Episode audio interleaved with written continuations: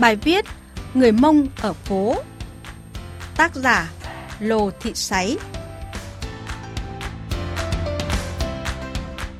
Lô Thị Sáy tốt nghiệp khoa sư phạm tiếng Anh, trường Đại học Ngoại ngữ, Đại học Quốc gia Hà Nội năm 2021 và hiện đang làm trợ giảng tiếng Anh tại một trường phổ thông quốc tế ở Hà Nội.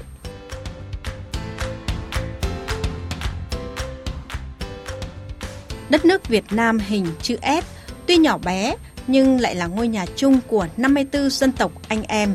Mỗi dân tộc đều có những tiếng nói, nét văn hóa đặc trưng của mình. Chúng tôi, giới trẻ người dân tộc thiểu số, có còn thực hành các văn hóa phong tục của mình khi rời xa quê hương xuống miền xuôi để học tập và sinh sống. Chúng tôi đã làm những gì để bảo tồn và phát huy những giá trị ấy?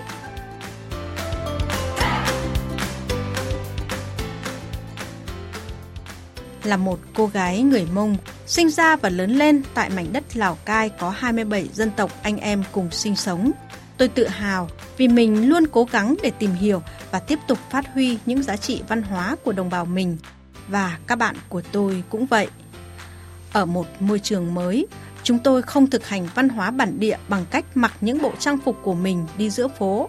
Chúng tôi cũng không dùng tiếng mẹ đẻ khi đi học hoặc tham gia vào các hoạt động tập thể của nhà trường nhưng chúng tôi cố gắng tạo ra những khoảng không gian dành riêng cho nhóm dân tộc của mình để được trao đổi bằng tiếng mẹ đẻ, được khoác lên mình những bộ trang phục truyền thống. Điển hình như các câu lạc bộ sinh viên Mông hay sự kiện Tết Mông xuống phố, được nhiều bạn sinh viên và người dân tại Hà Nội rất quan tâm. Từ những năm 2016, Tết Mông xuống phố được các nhóm bạn sinh viên người Mông học tập tại thủ đô Hà Nội tổ chức nhằm tạo một không gian ấm cúng như ngày Tết cổ truyền ở quê hương bản quán, để người Mông xa nhà có cơ hội được hòa mình vào không khí năm mới cùng bao người anh em trong cộng đồng mình. Hầu hết các bạn sinh viên người Mông đều đến từ các tỉnh miền núi, xa gia đình. Ở nhiều nơi như Sơn La, Hòa Bình, người Mông có truyền thống ăn Tết vào những ngày đầu tháng 1 dương lịch. Vì vậy, nhiều bạn sinh viên không thể về quê ăn Tết vì vướng lịch học. Chương trình bao gồm nhiều hoạt động truyền thống của người Mông như giã bánh dày, ném pao, đánh cầu, đánh tu lu. Ngoài ra, còn có cuộc thi Nam Thanh Nữ Tú để tìm hiểu sâu hơn về những phong tục của người Mông.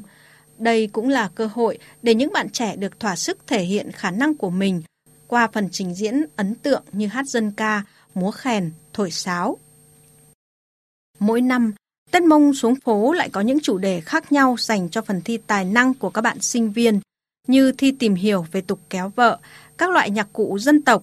Lượng người tham dự lễ hội cũng rất đông, dao động từ 1.600 đến 2.000 người, bao gồm từ sinh viên, người đi làm và cả bạn bè các dân tộc khác cũng đến xem, như dân tộc Giao, Thái, Nùng, sự kết nối này đã giúp cho chúng tôi hiểu về văn hóa của nhau hơn và gắn kết hơn trong các hoạt động của mỗi dân tộc ở thành phố. Tham gia tổ chức Tết Mông xuống phố từ năm 2019, tôi tự hào vì bản thân cũng đã góp được một chút sức lực của mình vào sự thành công của lễ hội. Kỷ niệm đáng nhớ nhất của tôi với Tết Mông xuống phố có lẽ là vào những ngày đầu tháng 1 năm nay, khi sự kiện đã gần như sẵn sàng để chạy, thì vì dịch căng thẳng nên chúng tôi cũng rất khó tìm được địa điểm phù hợp. Sau rất nhiều cố gắng, chúng tôi đã có được sự giúp đỡ của nhiều người bạn và cuối cùng sự kiện được tổ chức thật ấm cúng ở bên bờ hồ Hoàn Kiếm.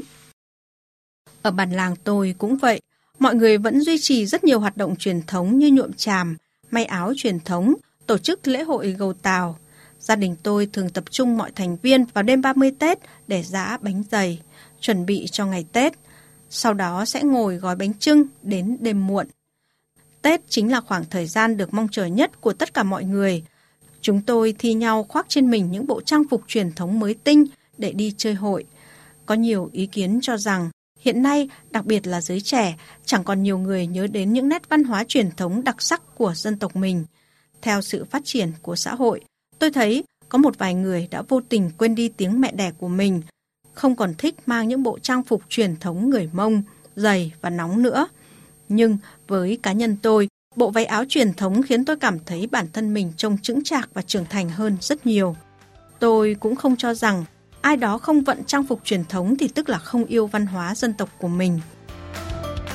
Tôi vẫn tin tưởng, cũng như bản thân tôi, người Mông trẻ tuổi nào cũng luôn trân quý văn hóa của dân tộc mình và trước sau đều luôn tìm ra cách để cùng gìn giữ và phát huy những nét đặc sắc ấy. Giờ đây, sau khi tốt nghiệp đại học, tôi vẫn luôn cố gắng tham gia các hoạt động cùng những lứa đàn em khác. Tôi dự định sẽ trở về quê hương sau một vài năm học hỏi kinh nghiệm và trau dồi bản thân.